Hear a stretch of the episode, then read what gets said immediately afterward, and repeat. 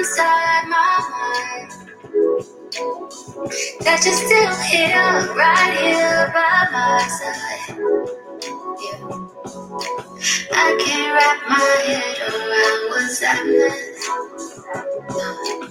I can't get no sleep, no peace of mind. To beat the heat in summer madness. Only thoughts of you can get me by. And I feel like sometimes I cry. Cause I feel so good to be alive. And there's not a doubt inside my mind that you're still here, right here by my side. Times are changing, strangers getting stranger. Welcome back to our afternoon or early morning episode, still kind of early morning afternoon, depending on where you're located at, of Guide Live B2B Jam session. That was Jhené Aiko, Summer 2020, which has been a song that I've been jamming to. And shout out to her both thing, Big Sean, who recently just launched an album that everyone has been super excited about. So make sure you go check out Big Sean's latest album, one of my favorite rappers. I remember growing up, I used to love listening to him. But with that said, thank you so much for tuning in with us for this early morning, early afternoon episode of Guide Live B2B Jam Session. Let us know where you're tuning in at. If you're from Oakland, show some love. We're in your backyard. Let's go ahead and show you love and recognize you. Hope you had a great weekend.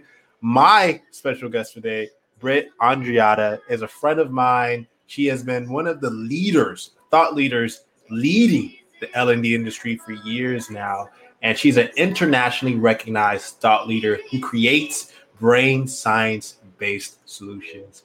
She's the CEO of Seven Mind Inc. And she draws her on her unique background, really focusing on leadership, neuroscience, and psychology, and learning to unlock the best in people and the organizations that they work in.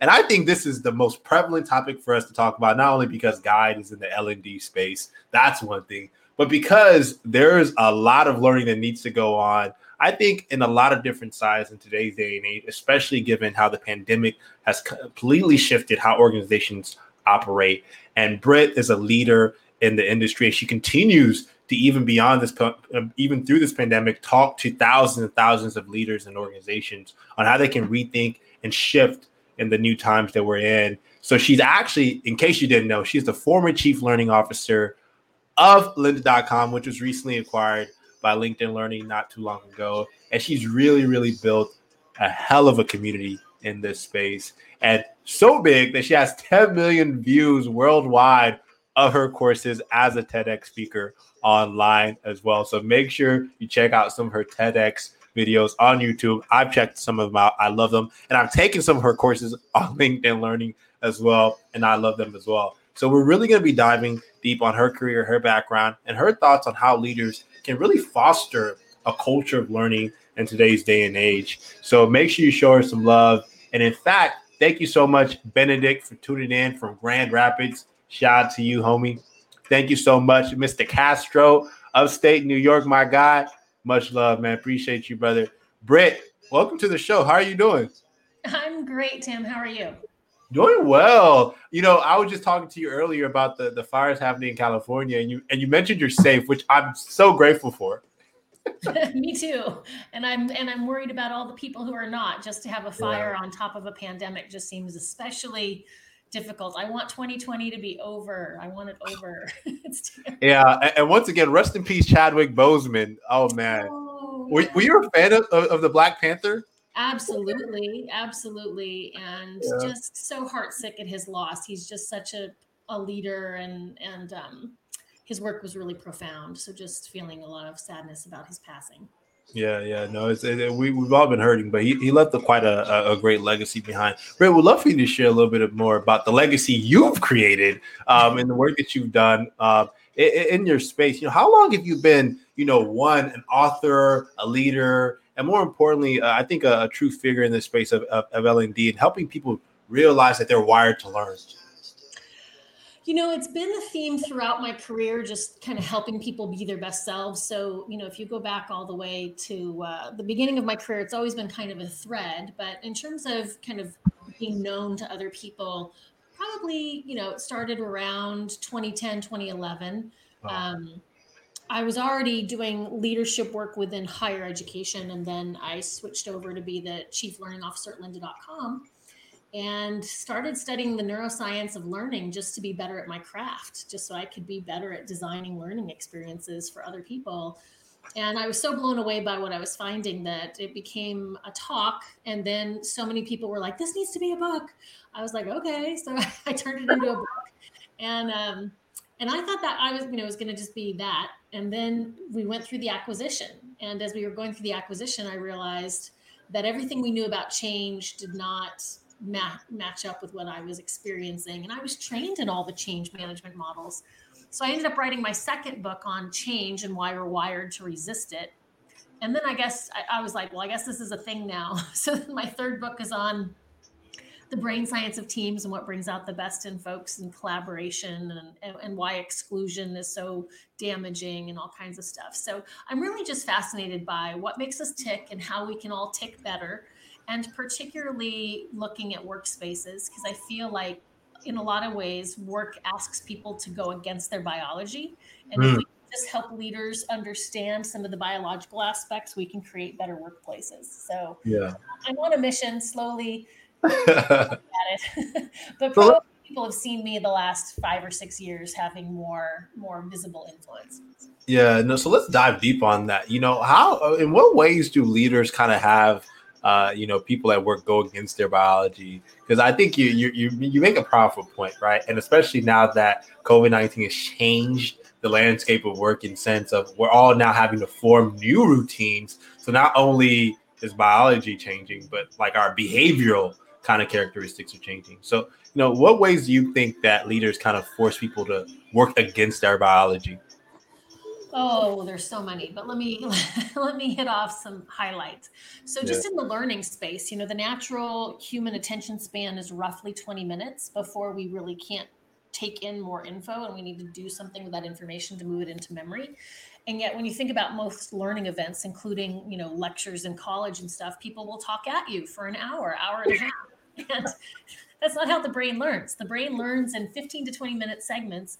We can have someone just take a minute to talk to their partner, do a one minute reflection, you know, think of an example. It doesn't take much for the brain to move it into short and long term memory. Um, but that can help learning be more memorable and people can be more effective in their learning. That's one way.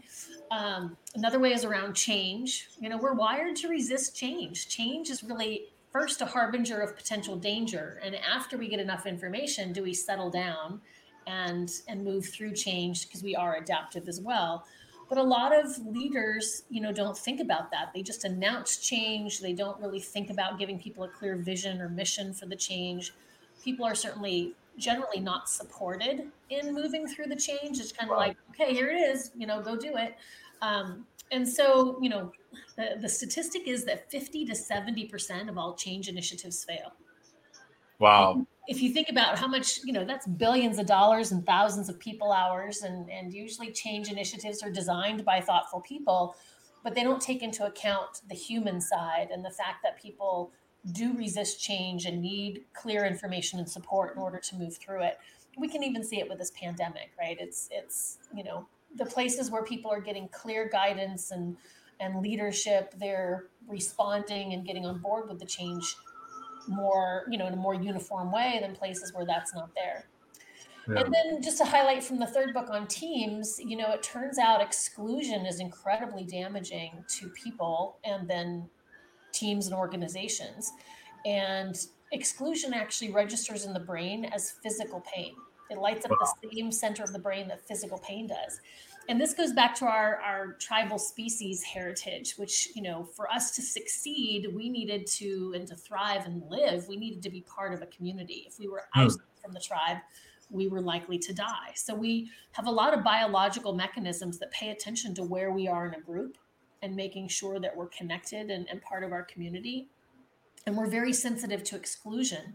And so exclusion drives all kinds of negative biological you know you're more likely to get sick depressed anxious your productivity goes down.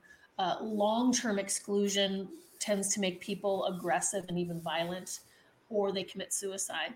And so you know we're seeing a lot of these things play out right now as we're all disconnected from each other or the pain from communities like black and african american communities where they've been excluded from normal society and from fair treatment for generations. And so that, yeah. that pain builds up it becomes a collective pain. So you know the stuff the stuff is everywhere and um, it really goes back to how we are wired. And the cool thing is we are biologically identical underneath other underneath our appearances of difference which i really believe in celebrating our diversity and what makes us all unique and different. That's really important.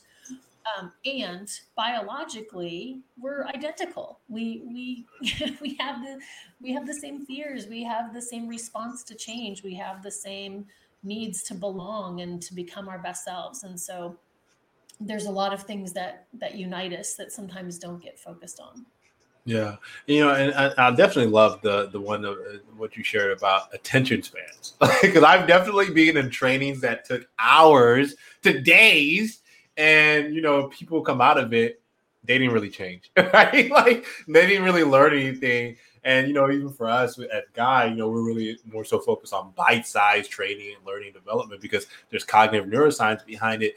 But it's funny because I think that you know we are moving towards a society where everyone's attention spans is con- continues to wane. And you know we do need to fi- figure out a way to kind of engage people in a much more contextual much more just in time format. But also i think what, what's so powerful about what you said is the fact that how inc- exclusion also plays a role in kind of if we feel engaged and if we want to learn and if we're more open to change and I think even now in today's day and age, with a lot of talk around diversity, equity, and inclusion, you know, I think there's this huge uh, uh, part of the conversation where we need to figure out more ways to recognize people's diversity. Absolutely. You know, people need to be seen and valued for what they bring to the group. There's a lot of really interesting research, though, in and I go into it in the book Wired to Connect, which is we don't actually, you know, as individuals, it's how our leaders frame our differences that really teach us how to respond to them. So, leaders that say, hey, we're all on the same team and everybody matters, those organizations are not torn apart by some of this divisiveness. Where leaders who say, you know, we are different and there's us versus them and all this kind of stuff, it actually creates a biological response in people.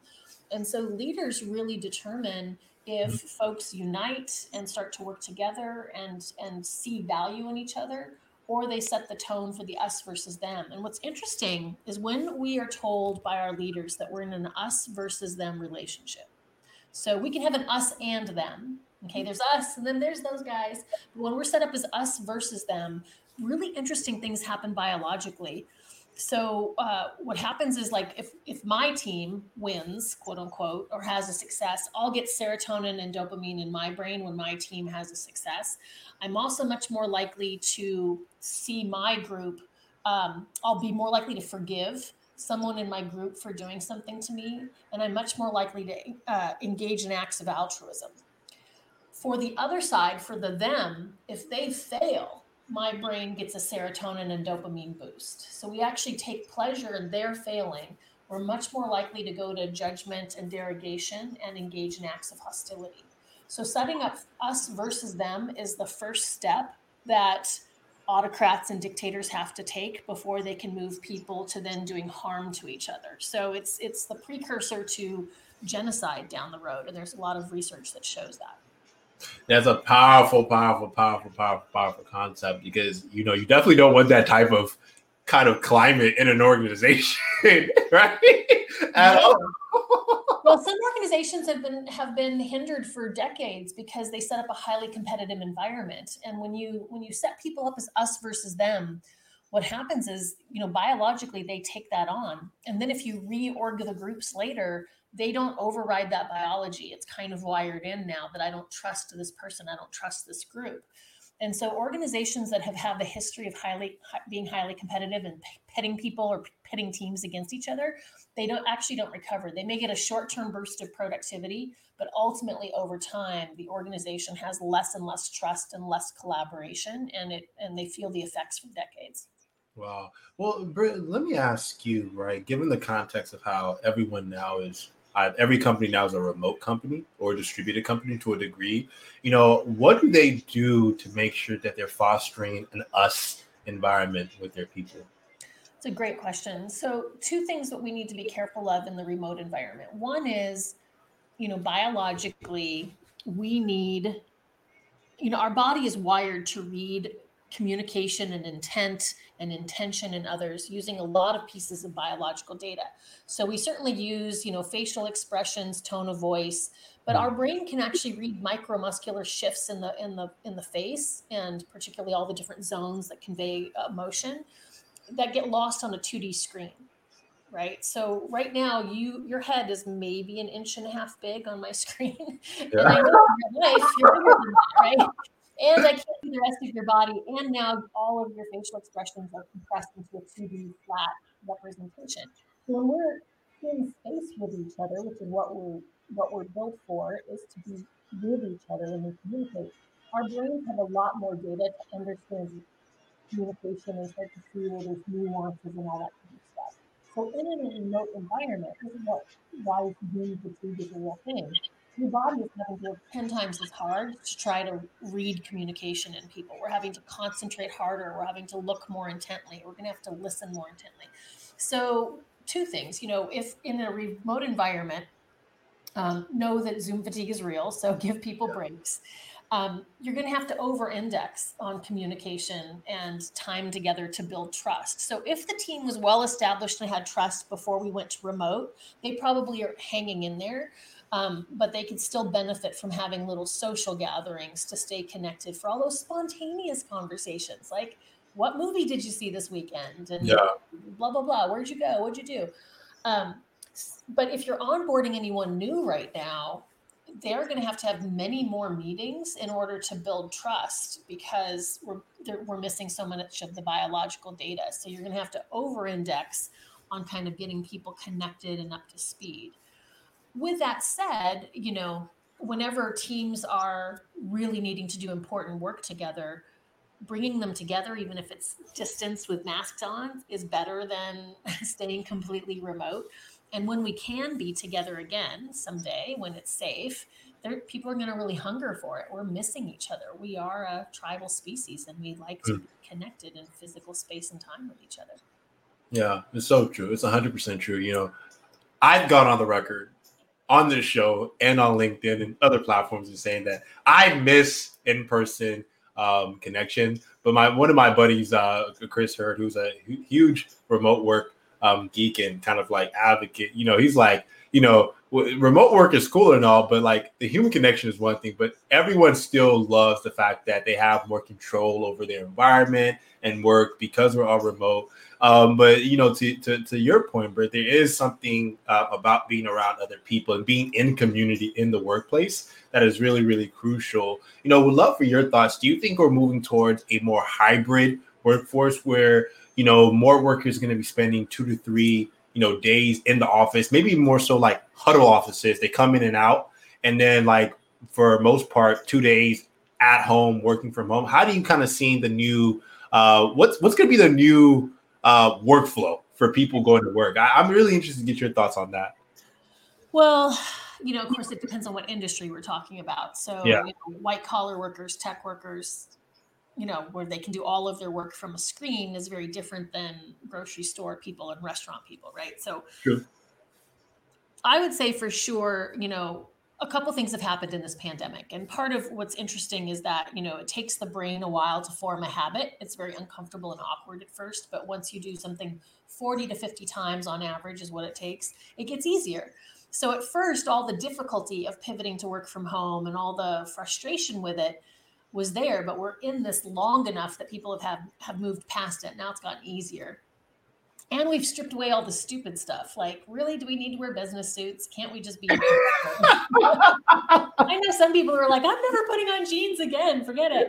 Um, so, and I think there will be a rebellion when yeah. we make people dress that way again. But, um, you know, I think the future of work, two things happened in this pandemic. One, organizations that were really against work from home and believed that if you let people work from home, they were just going to slack off and watch TV all day discovered what studies have been proving for years, which is work from home people work even harder than their in office folks because we're stripped of all that spontaneous communication where you gather by the coffee maker and stuff. I'm not saying that's necessarily good. People do need breaks and people do need to take a break in the workday. Um, but, you know, the bottom line is people working from home are totally productive and in addition, you know, there's a lot of companies that have to look at cost savings now. And when you realize you're spending all this money on commercial office space and you don't need to be, or you could be getting by with a third of the space that you're actually renting, right? And then we've got all the commuting time and how long it takes for people to get to their jobs. You know, in big cities, it can take you an hour and a half to go 20 miles. You know, it can be hmm. it can be really uh, quite a long commute, and those people are not productive on the commute. So, um, I think from from a cost savings perspective, we will have a, a, blended workforce where you probably are working from home two or three days a week and you're going into the office. With that said, though, I think it's really important that leaders of organizations don't shirk their duty to create good working environments at home. So, for example, in the office, cubicles and desk monitors and all that are set up to be ergonomically correct so that we reduce repetitive motion injuries. Mm. Well, if people are not supported in getting that stand up desk at home or that ergonomic chair at home, you're going to start to see some of those injuries come back and and affect companies in their in their health benefits. So mm. I hmm. think as we do this blended thing. And yeah, people are going to like working from home. They don't. They can just roll out of bed and hop on the computer and be ready to go. And they can out with their cat and all that. um, the other thing that we could explore is making workspaces a little bit more conducive to comfort and relaxation. You know, like uh, we've made them pretty rigid. People don't get a space to call their own anymore. You're not even allowed to put out things on. You know, you may not even be able to claim a cubicle as your own, let alone decorate it and make it feel like home. I think those have those things have dehumanized the workplace for a while. Wow. Um, and then the last thing I would say, because I'm seeing a lot of organizations deal with this right now, contactless is going to continue to be a thing. This is this is the first pandemic. It will not be the only pandemic. So I think this is a wake up call for everyone to look at sanitization, and it may be that I mean, I know organizations right now that are changing all the doorknobs to be ones that you operate with your feet. with your feet? Wow. That, you, that you move it down at the bottom of the door and it's something you do with your feet. Oh, cool, cool. I thought like you, you actually like use the. No. completely reinventing how a door works, right? Why do touch it with our hands? Um, another organization I know is, re- is removing all upholstery from the office. They're moving to all hard surfaces so that everything can just be sprayed down at night and disinfected.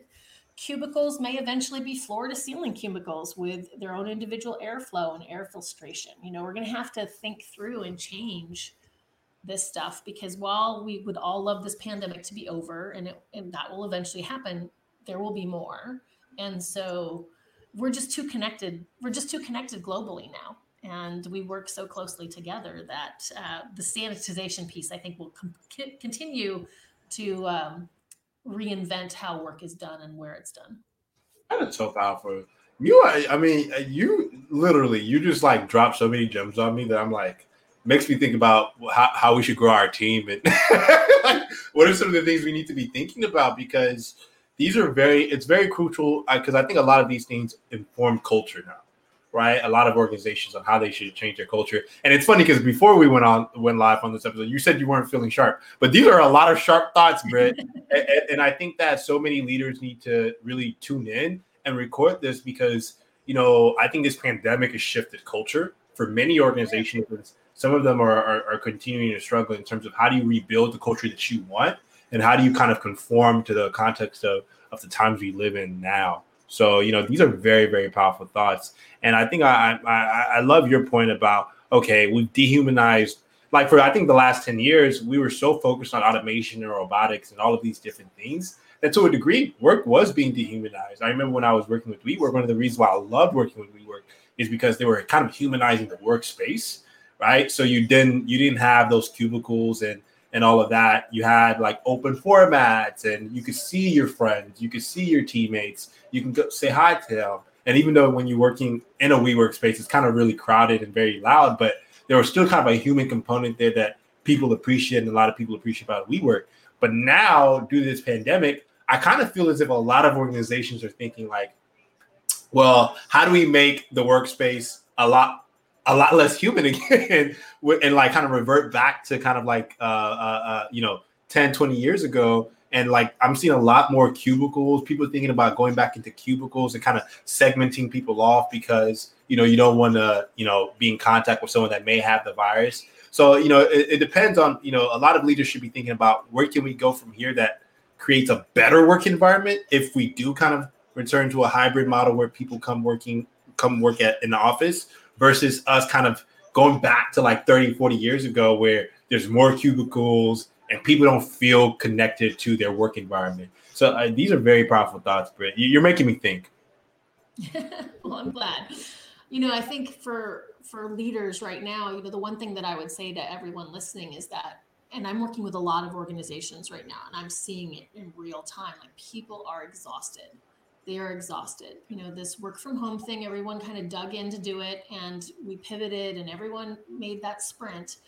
But but it's getting harder to do it. You know, people are tired of being home. They want to reconnect with folks. They want to have a sense of normal. People are really hitting their maximum and that's showing up as people being snappier and snarkier with each other. There's more conflict happening depression and anxiety is rising and, and suicide is rising you know people are really struggling and i think right now you know people need to be really paying attention to how do we connect with folks how do we, how we help them thrive through what is still a very difficult time and make sure that we're supporting people through these next few months and then as it gets easier we can start to think about what what it looks like after that Love that. Love that. It's so true. It's so true. Thank you so much, Britt, for joining us for this lovely, lovely episode of Guide Live B2B Jam session. Britt, where can our amazing community follow you learn more about your work and, and just be a part of the movement that you continue to lead? Thank you. You know, everything can be found on my website, which is my name, brittandreatta.com. And I'm very active on LinkedIn. So I'd love it when people reach out and connect with me or follow me there. I'm always posting on these topics and sharing new resources and she's amazing on Twitter as well uh, and Instagram. She has a really really awesome Instagram. So make sure you definitely check her out on Instagram, LinkedIn, and Twitter. Britt, thank you so much for joining us. Really appreciate you. Can you please come back on for for another episode in the future? I would love to, Tim. Bring me back anytime. thank you so much, Britt. Talk to you soon. Bye. Bye. And that was Mrs. The Amazing Britt Andreatta, who shared a little bit more about some of the work that she's working on. With that said, we're going to take a really quick break, and I'm going to go ahead and get ready to bring on our next guest, Tyler Faye, who's leading an amazing, amazing movement. You're going to get to know who she is in a few minutes. And if you haven't heard of Tyler Faye, don't worry, it'll be your first time hearing her on this show. With that said, take a little break, get some water, and we'll be right back. Talk soon.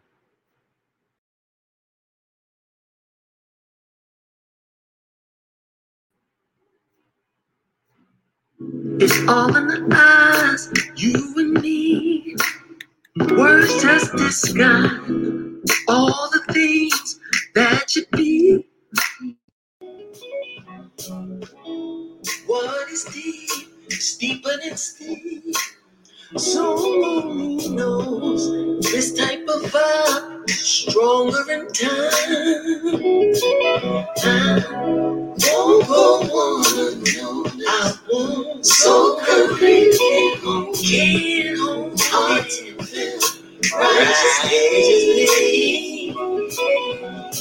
and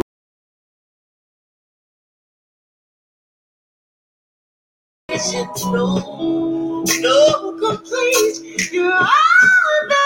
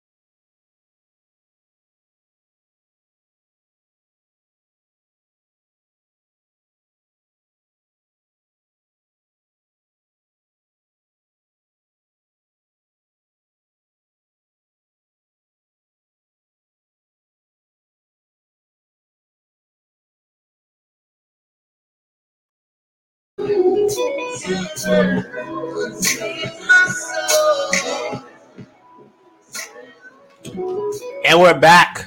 And we're back. We're back. We're back. We're back. My apologies, y'all. So if, if I go on mute or if this if the video drops out on me, please forgive me. We'll try to edit it out in post production. But my next guest, super excited to have her on. Tyler Faye. She is a poet, model, actress, marketing guru, and art director, and just all around creative. And I'm excited to really dive deep with her on the movement that she's been leading on Instagram as a creative in terms of really just having artists kind of corral around this movement and this renaissance that we're seeing around the Black Lives Matter movement, but also this kind of creative expression. You know, I've, I've said this on Twitter, on LinkedIn before, is that, you know, we're kind of experiencing a post COVID renaissance um, due to a lot of people just finding out different outlets to put their creativity and lead their movements and put themselves out there through their artwork and through their passion for whatever it is that they're building. And I've had the pleasure of talking with Tyler, and she has such an amazing dynamic background and reason why she does what she does. And I thought it would be lovely to have her on the show, share a little bit more about her, how she got to poetry, and what she does in the marketing world as well as as a model. With that said, let's go ahead and bring on the amazing Tyler Faye. Hey, Tyler. Hello. How are you? Great. Hey, how are you doing? Good. I'm doing really well. It's really hot in California, but yeah, it's, it's burning in, in certain in certain yeah, areas. We're literally on fire. It's it's very cool. Where are you tuning in from in California, by the way? I'm in Pasadena, so I'm just outside of downtown LA, about 15 minutes. Uh, yeah, I think our last guest, Britt, was actually tuning in from Pasadena as well. With Tyler, we'd love for you to share a little bit of how long you've been kind of doing the work you do as an actor and as a model, and, and even even being in California, kind of uh, living the dream and doing your thing. uh, I feel like living the dream is a, a weird way to put it, but I'm living my dream. Uh, I am. I've been doing modeling since I was 17. I started when I was in high school, and I modeled for a little while, probably up until my the end of my senior year. Um, and as I got into college, I just recognized that I wasn't being viewed in the in the light that I felt like I, I wanted to be. And it detoured me from modeling for a few years. And I picked it back up when I was about 19, 20. And that's when I got signed professionally. And I've been modeling and acting ever since. Mm-hmm. Um, but I started to do my creative work on the entrepreneurship side probably about three and a half years ago now. Um, so right around the time that I started modeling, I actually had started working with um, a fine artist from Houston, and I was managing him and his business. And so we were developing an eco-friendly shoe line, and I was helping him kind of get into the nuance of the new digital world and mm. just kind of really taking this like really large order. I didn't even think that it was such a tall task, and I really just tackled it head on. I learned from like one, I read one marketing book, and I swore I was just like I got this. Like I got it. and I sometimes that's really how it starts is like you just start to tell yourself what you feel called to and you start to get better and better at it as you practice. But yeah, I just pitched a marketing plan to my first client and hit the ground running. And ever since then I've mm. tried lots of different things since, but it's probably been about four solid years of me doing creative work. That's amazing. And the thing is, your background, you know, you actually didn't go to school for marketing, right? You went to school for a completely different degree. Can you share a little bit more about that? Yeah, so marketing came a little bit later. I didn't even recognize that what I was doing was marketing. I thought yeah. I think it was more of just this idea of being a visionary and being able to take these big visions and break them down into what the plans were. That really is what all of marketing is. Um, but I went to school for rhetoric communication studies and philosophy. And so I was really studying from a social dynamic how conversations and persuasion actually influence and inspire people to make decisions or how they like actually make work more efficient on a leadership style. So there are a lot of different avenues of rhetoric communication, but on a general basis, it's about persuasion and social influence using communication. Um, and the philosophy aspect was just this idea of like it came a little bit later in my college career, but I was just really I feel like inspired by the fact that I was so articulate, but then it was my peers around me also in my department, they were really articulate, but they were they weren't constructing knowledge for themselves. So it wasn't mm. that they had any ideas, they were just really, really, really good at presenting other people's ideas. And so yeah. I think I took to the philosophy because I actually wanted to be a part of this sort of construction of thought and construction of theory for a lot of different things. Um, my emphasis in philosophy was really um, cultural eh, black black studies and um, consciousness studies. So basically, how we're using consciousness as the next step in life, and how like black people and where I come from is a large part of how I approach that in the world. So I don't yeah. know. It's nothing that has to do with anything that I'm doing in life, but it has to do with what I'm doing. Like, yeah, yeah. Do you think it informs some of the way you think about marketing and just like your creative work? And if so, you know, what aspects and angles? So, what do you think uh, my education kind of plays? How do you think my education plays into my marketing approach? Yeah, yeah, yeah. I think that oh, this is so funny. My team will love this answer because I think well, I'm the youngest person on my team, and so I am this kind of bridge between a lot of different generations and advocating for everybody. It's been I work in a black-owned business, and so I also am coming specifically from like Generation Z of the Black community, and so yeah. I think for me, my perspective is always like my favorite word that I use in every single meeting is intersectionality. And so this mm. idea that all of these identities that are working in me are working all at once. Like I'm not just black one day, I'm not just a woman one day, I'm not just queer one day, I'm not just a poet one day. They all work at the same exact time all the time. And so I think my approach is that if you learn enough context about the intersectionality about people's experiences, you have it's like that to reach them. And so truly mm-hmm. persuasive people are so dedicated to learning about other people because the only true way to inspire someone is to actually know about what they like, what they care about, how they feel about certain things, what their mm. responses mm-hmm. are. Um, and so my approach to marketing is really bringing to the forefront that people have a multitude of identities and that these identities need to be honored in the way that we approach them for services and for business. And so I think for me, it's all about this like I was a super anti work in the system person when I first just started social justice work in general. I was like, there's no reason to work in the system. Like, they have nothing for us. But then it became this aspect of like, there's a way to play it half and half where you mm. are empowering individuals to be able to work outside of status quo while at the same time you have the backing of status quo to be able to fall back on when it comes to actually providing resources. And so somebody in my thought process um, like in terms of doing like rhetoric and philosophy somebody has to be the bridge like the port at the bridge. That's the example that i always give it's like we're constantly building or trying to build these bridges but the person that works on the side on either side of the bridge is not the same person that builds the bridge. The person that's mm. crossing the bridge is not the same person that is on the other side of the bridge there are people who welcome us and like send us like goodbyes when we are leaving certain ideas of thought and so people have to welcome us into certain ideas of thought there are people who are the ports of those bridges. And so I believe that that's my role in this is not always being the person that is designing the bridge. Sometimes I just work and I'm really good at working, but that all comes with knowing what my strengths are, which is I'm an articulate person and I have the vision for ideas and I can contribute that to literally anything that people need me to do but mm. that comes with releasing that everything has to be my idea first. Um, so there are a lot of ways that I've worked through. I feel like my educational background that really just it's not that that's what all of this is about. I feel like it's a really elitist perspective for me to think that my education is why I'm like this. Um, mm.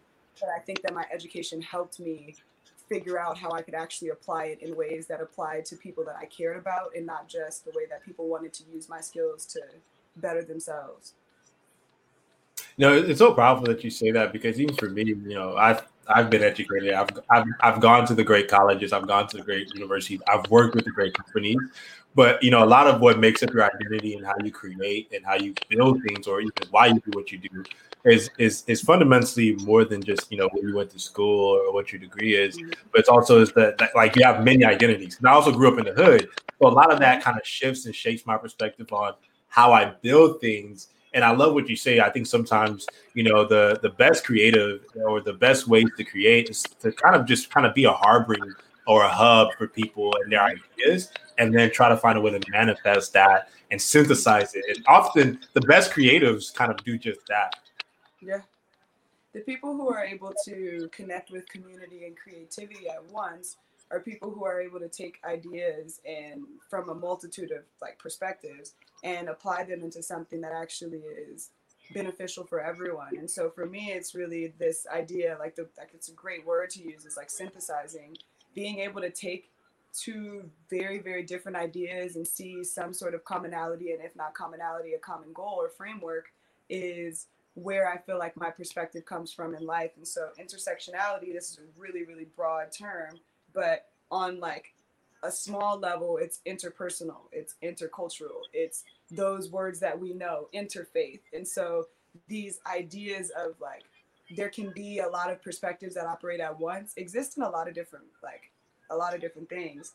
But when it comes to creativity in particular, it's really we get the opposite response to our openness, which is that we should be more closed off, we should be more focused, we should be more targeted and more specific and I just feel like for me personally, being more specific is distracting because I'm not open to everything that's going on around me. And so I think growing up in the hood, growing up in Detroit, growing up in California, being a little bit nomadic and also like I've lived in a lot of different places. I've been to 11 different schools. I've been to private schools, public schools, charter schools. I've grown up around kids that are dirt poor in the country, and I've grown up around kids in Orange County that are affluent and white. And we have a lot of different perspectives. I've grown up in predominantly Hispanic places. Like I was mm-hmm. the only black person on my campus in high school. So there was no black students, faculty, or staff, and there was no black visitors besides my family. So this idea of being able to fit just right where I'm at, because that's the only option that I have, is the way that I take through life. That there are so many people like me that are trying to just fit in spaces because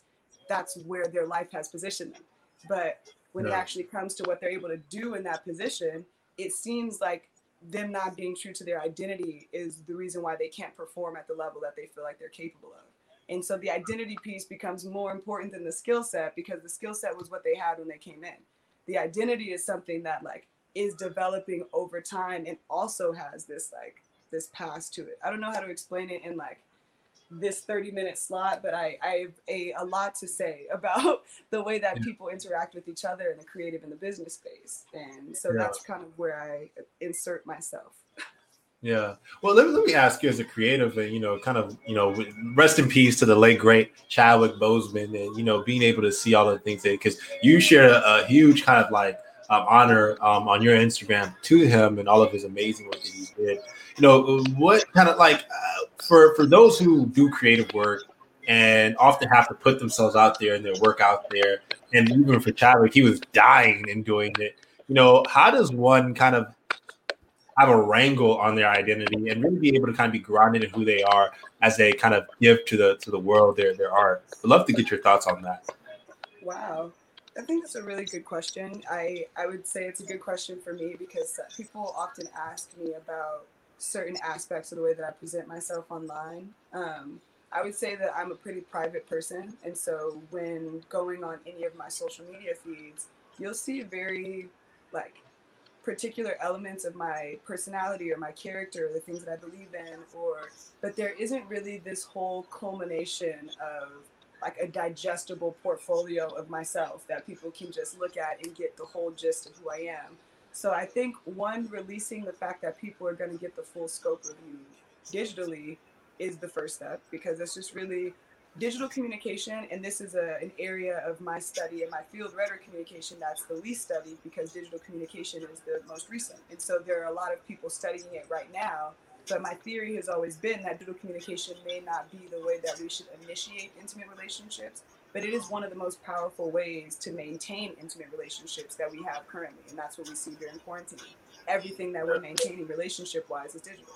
And so I think there are ways for you to be authentic to yourself, but I would say that I look at social media because I know that people can't get this full scope of, of me. I look at it more of, as an opportunity for me to control people's perception of who I am, and it's not a bad mm-hmm. thing. I work a lot in my program trying to like get people to recognize that influence is not bad because we have such a weird culture with influence. We'll listen to the media, but we won't listen to our friends. And so this aspect of the less personal it is, the more authority that we give it is like an area of study that we have to like really look into. Um, so I feel like for me personally, I just keep in mind that people aren't going to know everything about me, and that's okay. I have mm. the opportunity to control the perception that the world has of me through all of these platforms, which has given me an immense amount of opportunities, and that's okay. Some people don't have that, and they're not able to pre- like present themselves in this package. That's okay. I just think you have to identify what you're using social media for, and not feel mm. like it's a a supplement. It's supposed to complement the other work that you do in the world, in life. And so I don't know, people give a little bit too much of their identity to social media because it really should just be something that allows you to display your personality or display the things that you like about yourself. And yeah, that's fine.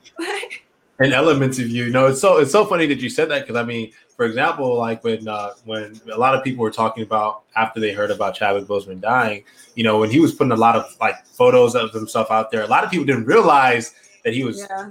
and suffering from um, cancer, and he kept it so hidden. And like he would do talks, he would do interviews, he would talk about it, he would visit cancer patients, and you wouldn't even know that he was doing all of this like he was doing he was doing it all for a reason, but we had no idea. So I think it really speaks to this element of like you know it's you know social media in a very powerful way. We use it so we get people what they want to see, but really beyond it all, like you won't really get a full collage of who someone is or what they're going through yeah. just by what you see in the media. And that's actually a really, really powerful construct, even for me.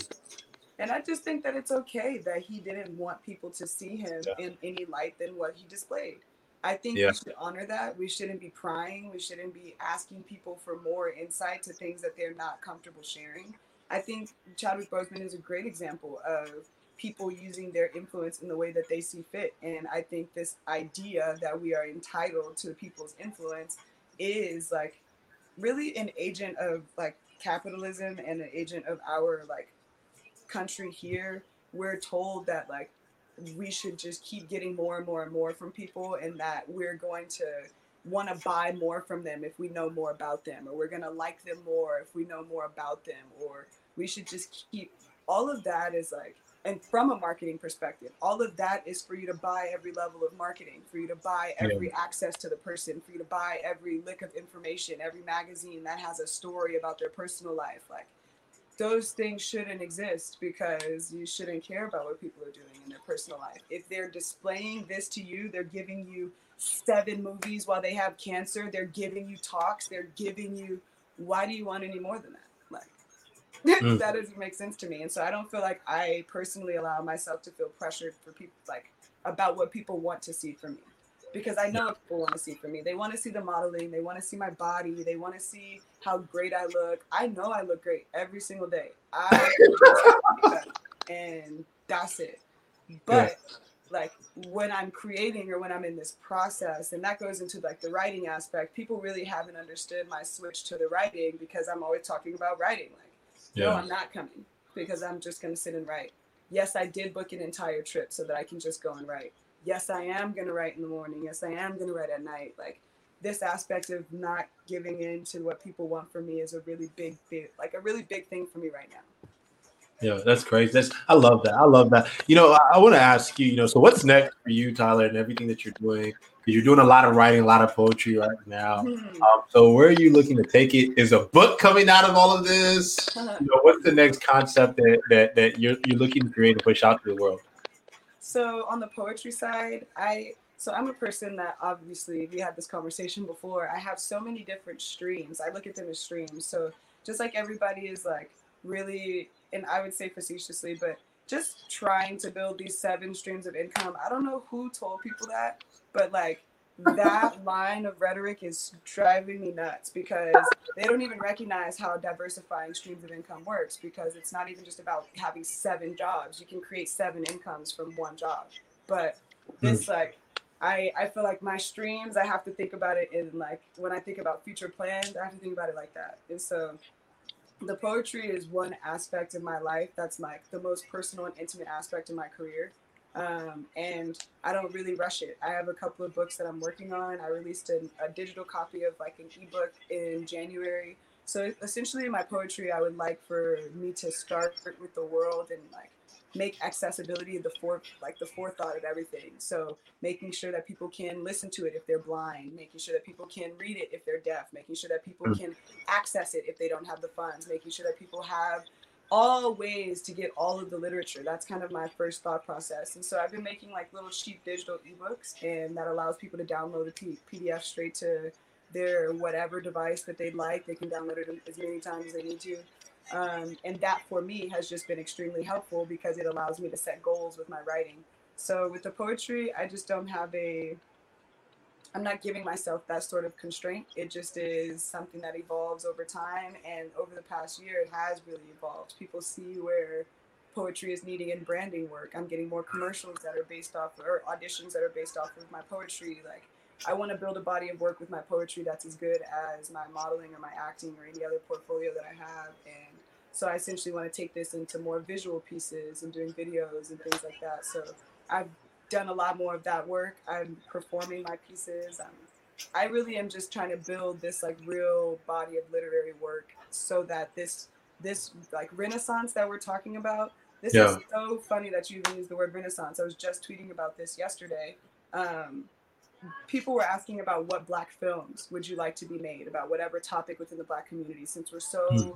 collectively tired of a one narrative movie like something that I was talking about is this idea of the Negrescence movement. And so after the Harlem mm. Renaissance ended, people fled to France. Lots of black people fled to France. That's James Baldwin. That's so literary like work like thought thinkers, they moved to France. And in France, they started this Negrescence movement that was centered around the development of the African or black spirit, the person, like how we develop from our personality to what we like, what we don't mm. like, how we experience racism, they were really trying to do the work, like the the, the work.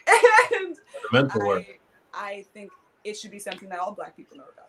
In the Negrescence, this sounds like something that is more us. It literally is a word that's built for us. Like philosophers, even white philosophers in France at the time, were lending their thinking to us. Jean Paul Sartre wrote incredible like philosophy with Frantz Fanon, a black philosopher, about how crazy white supremacy was and how it didn't mm. even make sense to allow people to live thinking that they're inferior. Like, I think that is where I'm at, is this real literary chunk.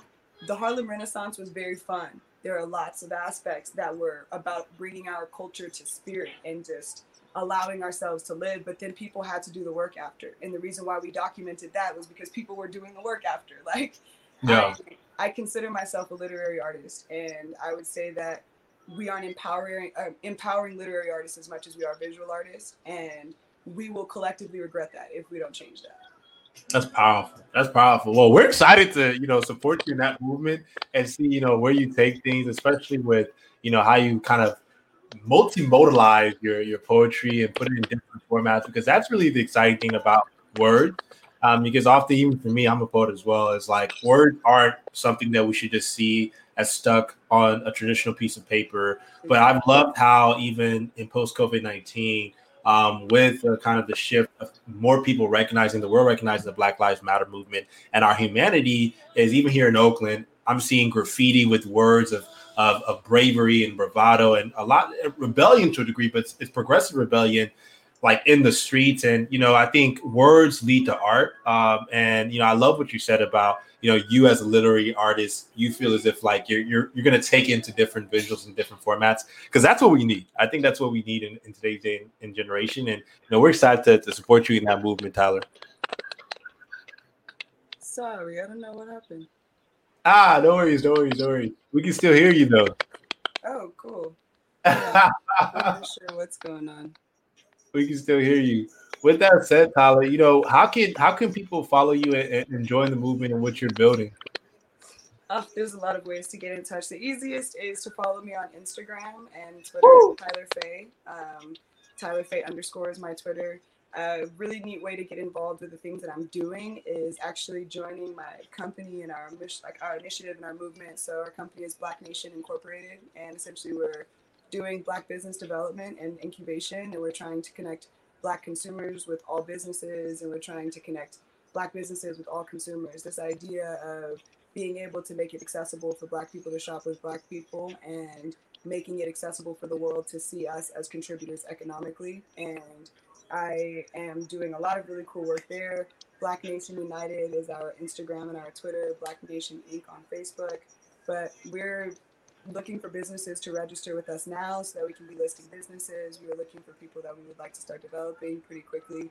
Um, and we're looking for vendors. We're releasing a black owned subscription based box. And so people would wow. black owned products um, through a subscription box. And we're looking for vendors for that as well. So black owned products and black owned product owners, please hit us up. But yeah, I there's a lot of ways to get tapped into what I'm doing.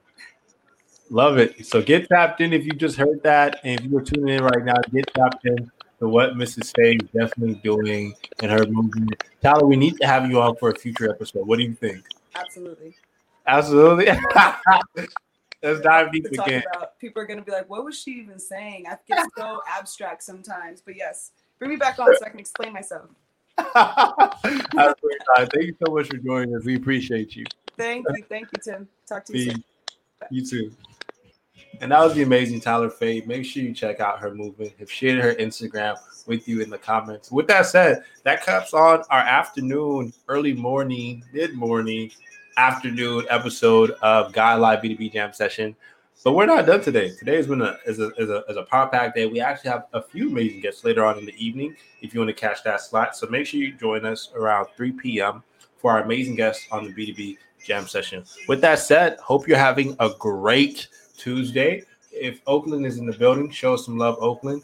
Hit us up. If you're interested in being on the show for a future episode, check out utfow.com, utfow.com. If you're interested in being a guest or you know someone that would be a perfect guest for a future episode on the show. With that said, thank you all so much for tuning in and checking out Tyler and Britt. Please, please follow their movements and all the amazing things that they're doing. And once again, rest in peace to the late, great immaculate, awesome Chadwick Boseman. Man, we missed that brother. We truly, truly missed that brother. All right, y'all. As always, peace, love, abundance, and talk to you soon.